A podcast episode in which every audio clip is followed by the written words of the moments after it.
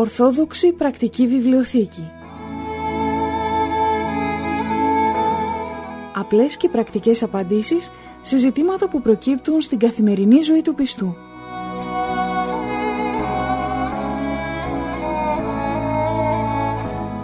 Στις απορίες μας απαντά ο Αρχιμανδρίτης Πατυρνικάνορ Παπα-Νικολάου, καθηγούμενος της Ιεράς Μονής Αγίας Τριάδος Παρμού Ολύμπου.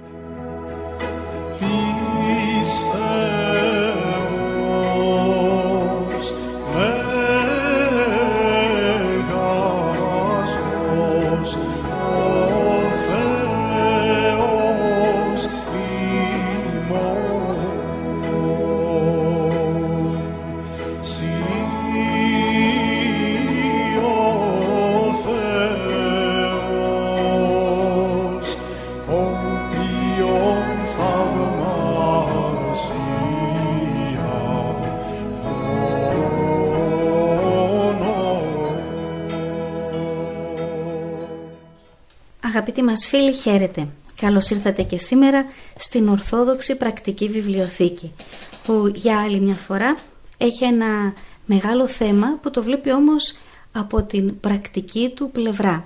Το θέμα μας ο γάμος.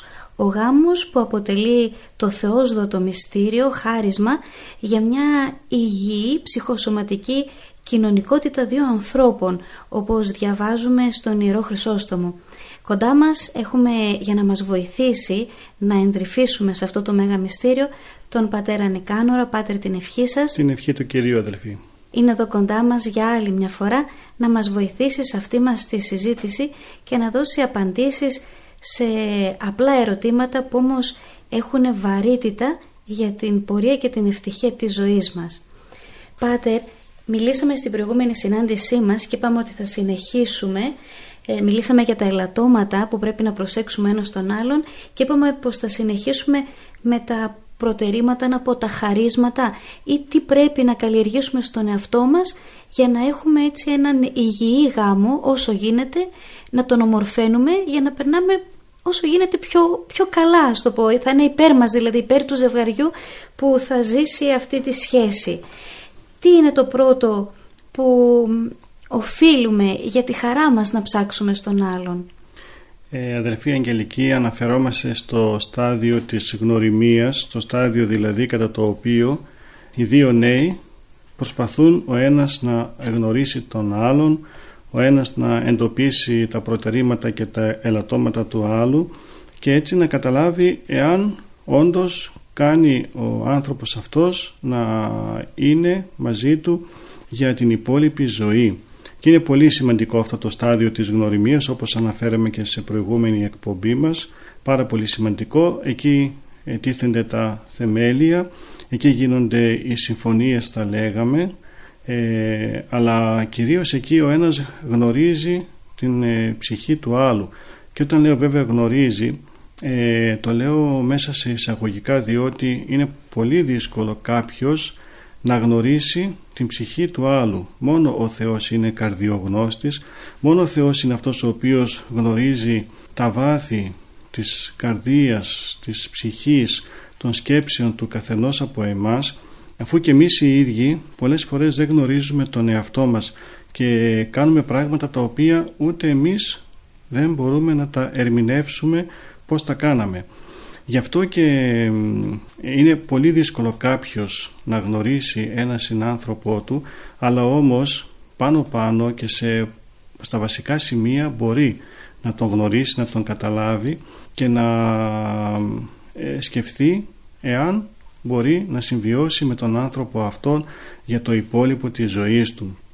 Βέβαια στην πορεία πολλά μπορεί να αλλάξουν, ελαττώματα να εμφανιστούν μέσα στο γάμο ή προτερήματα ή ο άνθρωπος να θελήσει να διορθωθεί, να αλλάξει ε, σε κάποια στιγμή της ζωής του ή και ακόμα και το αντίθετο σε κάποια στιγμή της ζωής του να ε, γίνει πιο αντιδραστικός, πιο επιθετικός, να μην ακούει και ένα σωρό άλλα πράγματα τα οποία δημιουργούν προβλήματα.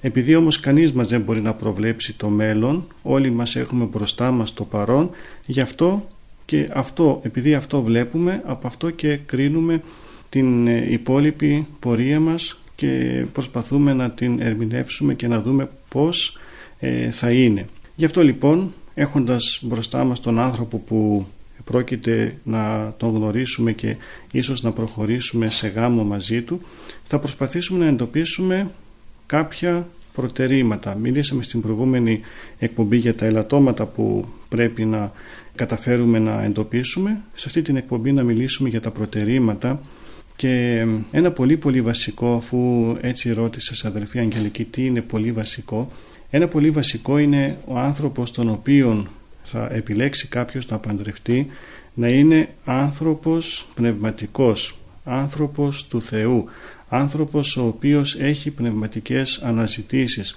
άνθρωπος ο οποίος πιστεύει στο Θεό, άνθρωπος ο οποίος θέλει να γίνει καλύτερος, θέλει να αποκτήσει αρετές. Και είναι πολύ σημαντικό αυτό διότι με έναν τέτοιον άνθρωπο ο οποίος και αυτός θα έχει τα ελαττώματά του σίγουρα και μπορεί να έχει και μεγάλα ελαττώματα ξέρει όμως αυτός που θα τον παντρευτεί ότι έχει και διάθεση να αγωνιστεί.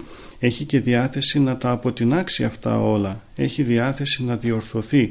Και εκεί είναι το πολύ σημαντικό διότι ε, ξέρουμε εμείς οι χριστιανοί, οι ορθόδοξοι χριστιανοί ότι η αγιότητα δεν είναι η τελειότητα η αγιότητα είναι να αγωνίζεται ο άνθρωπος. Και αυτό είναι πολύ σημαντικό. Ο άνθρωπος να θέλει να αγωνιστεί ο άνθρωπος να θέλει να γίνει καλύτερος. Εάν δεν θέλει τότε όλα τα ελαττώματα τα οποία έχει θα συνεχίζει να τα έχει και μάλιστα θα αποκτάει και άλλα επιπλέον ελαττώματα όσο περνάει ο καιρός ο άνθρωπος του Θεού Πάτερ, συγγνώμη, έχει και κάποιες αναστολές, βάζει φρένο. Είναι ο νόμος του Θεού που μας βάζει φρένο βασικά. Αλλιώς ε, χωρίς Θεό όλα επιτρέπονται, που έλεγε και ο Ντοστογεύσκη. Είναι, μπορείς να κάνεις ό,τι θέλεις μετά. Έτσι ακριβώς. Όταν ξέρουμε ότι ο άνθρωπος μας είναι άνθρωπος του Θεού, σίγουρα έχει πολλά, πολλές ηθικές αναστολές και έτσι πολλά πράγματα τα οποία ίσως θα έκαναν μεγάλο κακό στο γάμο τα αποφεύγει το ζευγάρι και κυρίως όμως ξέρει ότι ως βάση του γάμου τους ε, θα έχουν το Θεό, θα έχουν την προσευχή, θα έχουν τη λατρεία, θα έχουν τον εκκλησιασμό. Αυτά θα είναι η βάση του γάμου τους, εκεί θα βασίζονται, εκεί θα είναι το θεμέλιό τους και αν υπάρχει κοινή γραμμή στο θέμα αυτό, αν δηλαδή και τα δυο ε, και οι δυο οι σύζυγοι είναι άνθρωποι πνευματικοί, άνθρωποι του Θεού και κάνουν ε, πνευματική ζωή και οι δύο, τότε δεν υπάρχει μεγαλύτερη χαρά μέσα στο γάμο. Όχι ότι δεν θα έρθουν θλίψεις και δοκιμασίες και στεναχώριες, θα έρθουν και μπορεί και κάθε μέρα να έρχονται, αλλά όμως θα ξέρουν τον τρόπο να τα αντιμετωπίζουν αυτά όλα. Μάλιστα. Τι άλλο πάτερ έτσι πρέπει να προσέξουμε και είναι βασικά στοιχεία ε, επαναλαμβάνω και για μας να τα, και για την μια πλευρά που να τα καλλιεργήσει αλλά και να τα ψάξει στην άλλη πλευρά. Αυτό το οποίο ε, τονίζουν πολύ τα νέα παιδιά και καλώς κάνουν και το τονίζουν. Είναι όταν ε, γνωρίζονται με κάποιο άλλο παιδί ε, το πρώτο που κοιτάνε είναι αν υπάρχει σεβασμός αν δηλαδή ο ένας σέβεται τον άλλον.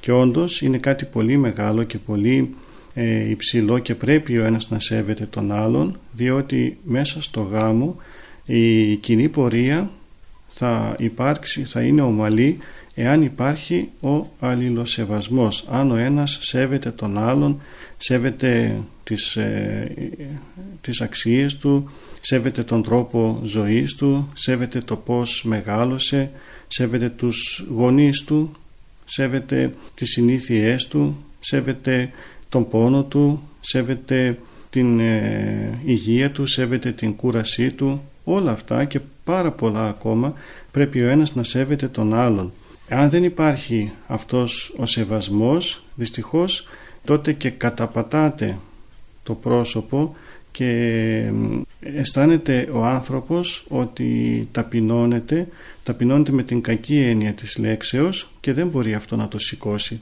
Ενώ ο σεβασμός δίνει την αξία στο πρόσωπο, διότι ο γάμος είναι αυτό, η σύνδεση δύο προσώπων για να συνδεθούν αυτά τα δύο τα πρόσωπα και να μπορούν να συνεχίσουν τη ζωή τους με αγάπη και ομόνια και με γαλήνη θα πρέπει να υπάρχει αυτός ο αλληλοσεβασμός. Μου κάνει εντύπωση πάτερ και με συγκινεί όταν ακούω έτσι μεγάλους την ηλικία ανθρώπους που λένε ότι στην ε, οικογένειά μας υπήρχε σεβασμός μέχρι τώρα, δηλαδή μέχρι στα γεράματά τους που πλέον ο ένας γνωρίζει τον άλλον απ' έξω και ανακατοτά θα λέγαμε ο σεβασμός αυτός που κάνει και να κρατιέται αυτή η σχέση ε, ψηλά, δηλαδή όπως είπατε και εσείς ε, δεν καταπατάει ο ένας τον άλλον και είναι πάρα πολύ σπουδαίο τελικά το να υπάρχει σεβασμός από την αρχή μέχρι το τέλος ε, της ζωής των ανθρώπων. Μα όταν υπάρχει σεβασμός υπάρχει και ανεκτικότητα, υπάρχει και ανοχή, υπάρχει και συγκατάβαση. Ε, είναι πράγματα τα οποία είναι θεμέλια για τη συζυγία. Ε, εάν αυτά τα θεμέλια υπάρχουν τότε οποιαδήποτε δυσκολία και εάν έρθει δεν θα βάλει σε δεύτερες σκέψεις τον άνθρωπο, το σύζυγο, τη σύζυγο αλλά θα ξέρει ότι ο άνθρωπός του επειδή τον σέβεται, τον αγαπάει, τον εκτιμάει, ξέρει ότι ε, είναι το παν για αυτόν μετά το Θεό αυτός είναι το άλλο πρόσωπο το οποίο θα πρέπει να δώσει ακόμα και τη ζωή του και έτσι μπορεί και συνεχίζει το αντρόγινο και πορεύεται παρόλες τις δυσκολίες που θα έρθουν. Είναι πολύ πολύ σημαντικό να υπάρχει ο σεβασμός και όλα τα άλλα τα οποία απορρέουν από το σεβασμό που όπως είπαμε είναι η συγκατάβαση, η νεκτικότητα, η ανοχή και πολλά ακόμα. Μάλιστα. Κάτι άλλο Πάτερ; Κάτι άλλο. Πολύ σημαντικό είναι να υπάρχει η υπομονή. Σήμερα Η υπομονή, πάτερ, συγγνώμη, μήπως ναι. καλλιεργείται σιγά σιγά. Δηλαδή, άλλος μπορεί να την έχει από τη γέννησή του, αλλά άλλος να την αποκτήσει έτσι σιγά σιγά με την καθημερινότητα, με την τριβή.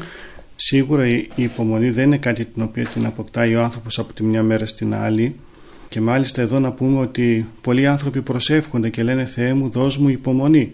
Επειδή όλοι χρειαζόμαστε υπομονή, επειδή όλοι περνάμε δυσκολίες σε αυτή τη ζωή και με την υπομονή θα τις ε, ξεπεράσουμε. Γι' αυτό και πολλοί άνθρωποι λένε στο Θεό δώσ' μου υπομονή Θεέ μου, δώσ' μου υπομονή. Και να ξέρουμε ότι η απάντηση του Θεού σε αυτή την προσευχή είναι να δίνει ο Θεός περισσότερες δοκιμασίες, πιο πολλά προβλήματα και αυτό φαίνεται στον άνθρωπο ε, ως ε, κάτι... Μήπως καλύτερα πάτερ να μην προσευχόμαστε να μας δώσει υπομονή ο Θεός γιατί θα έρχονται προβλήματα και στεναχώριες. Όχι ίσα ίσα, ίσα ίσα. Εάν θέλουμε υπομονή, την υπομονή θα την αποκτήσουμε με τον αγώνα μας.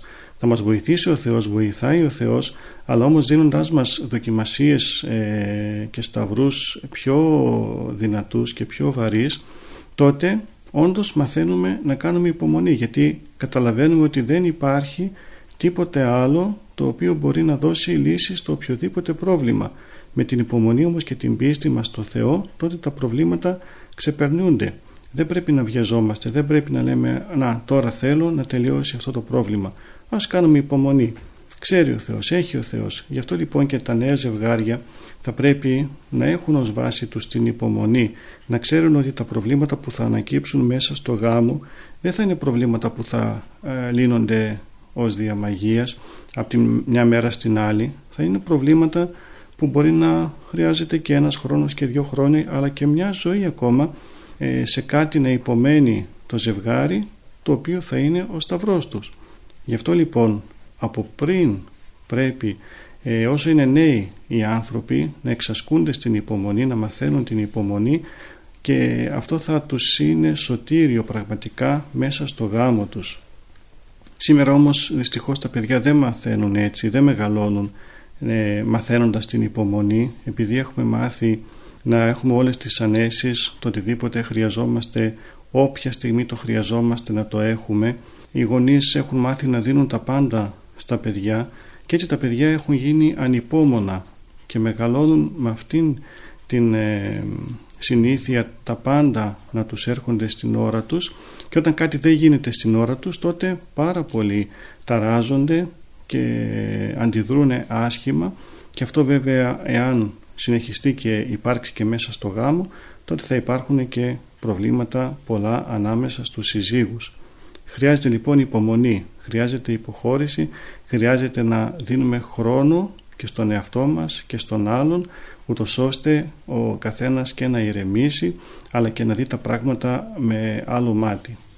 Μήπως θα πρέπει Πάτερ έτσι να καλλιεργήσουμε και στον εαυτό μας και την ευγνωμοσύνη, το να λέμε ευχαριστώ, όπως και λόγια αγάπης Πάτερ που χρειάζονται όχι μόνο στην αρχή της γνωριμίας αλλά μέχρι, μέχρι το τέλος της ζωής ενός ζευγαριού.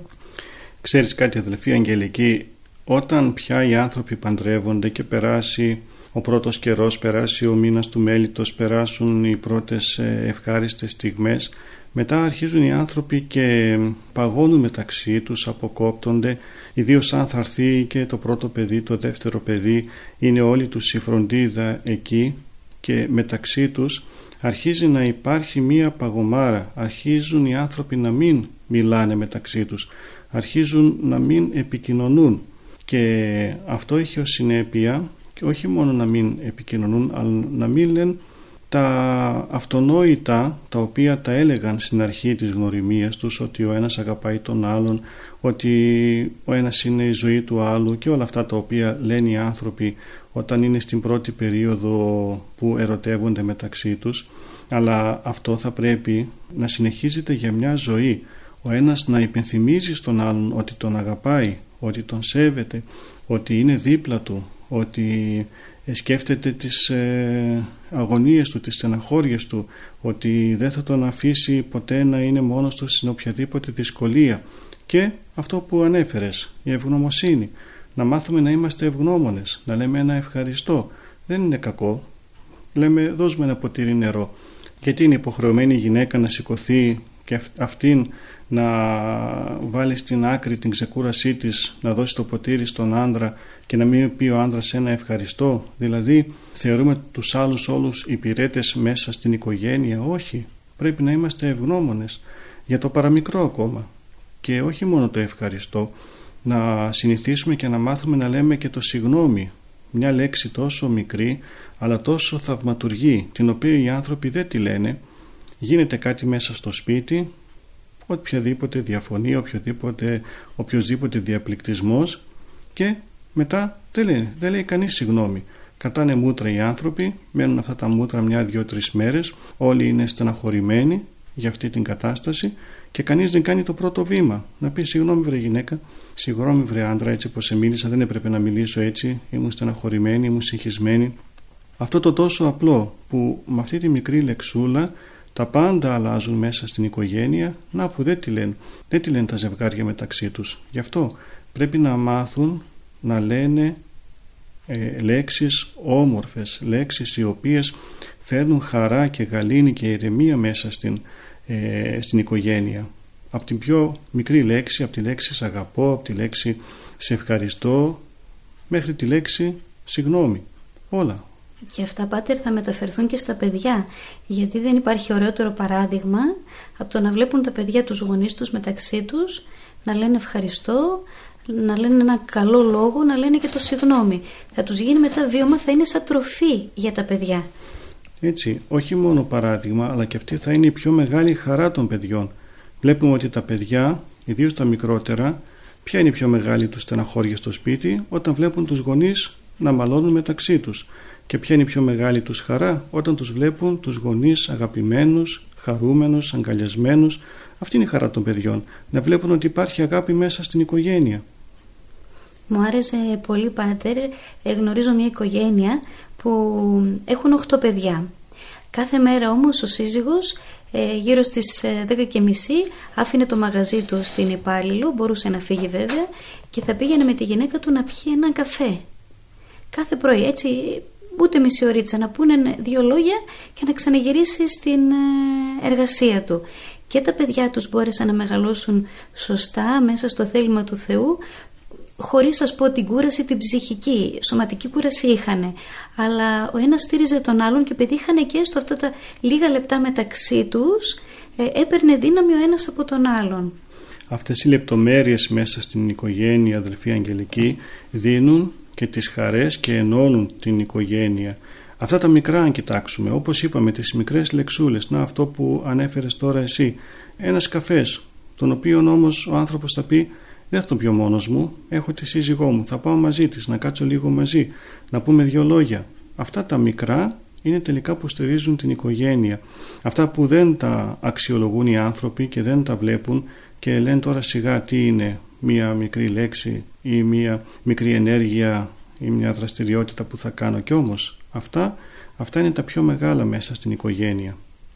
Πάτερ και κλείνοντας αυτήν, και αυτήν την εκπομπή να μας πείτε έτσι πόση αγάπη πρέπει να ζυγίζουμε ο ένας για τον άλλον για να προχωρήσουμε σε αυτό το γάμο; Μα η αγάπη η αδελφή Αγγελική είναι το α και το ω για το γάμο. Αυτό που λέγαμε στην αρχή ότι στην περίοδο της γνωριμίας τι προτερήματα πρέπει να δει ο ένας τον άλλον είναι και όλα αυτά που είπαμε και άλλα πολλά που δεν προλάβαμε να πούμε αλλά το κυριότερο είναι να υπάρχει αγάπη αν υπάρχει αγάπη όλα τα άλλα υπάρχουν. Υπάρχει και ταπείνωση, υπάρχει και ευγνωμοσύνη υπάρχει και η υπομονή και ο σεβασμός και η ανεκτικότητα. Τα πάντα υπάρχουν όταν υπάρχει η αγάπη. Γι' αυτό και ο Χριστός όταν ήρθε εδώ στη γη την αγάπη μας δίδαξε.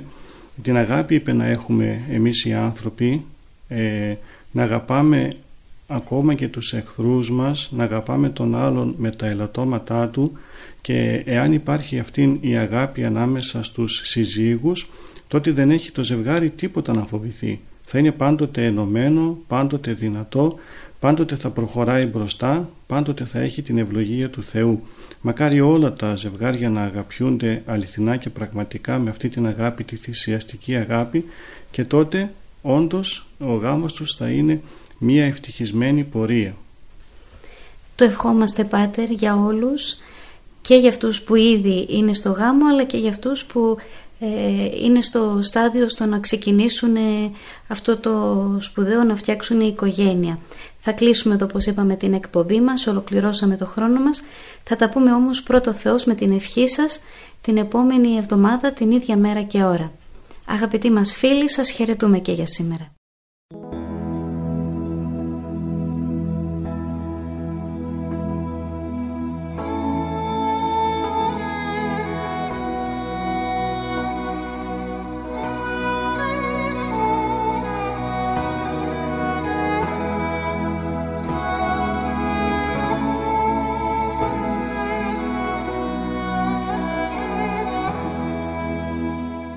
Ορθόδοξη Πρακτική Βιβλιοθήκη Απλές και πρακτικές απαντήσεις σε ζητήματα που προκύπτουν στην καθημερινή ζωή του πιστού.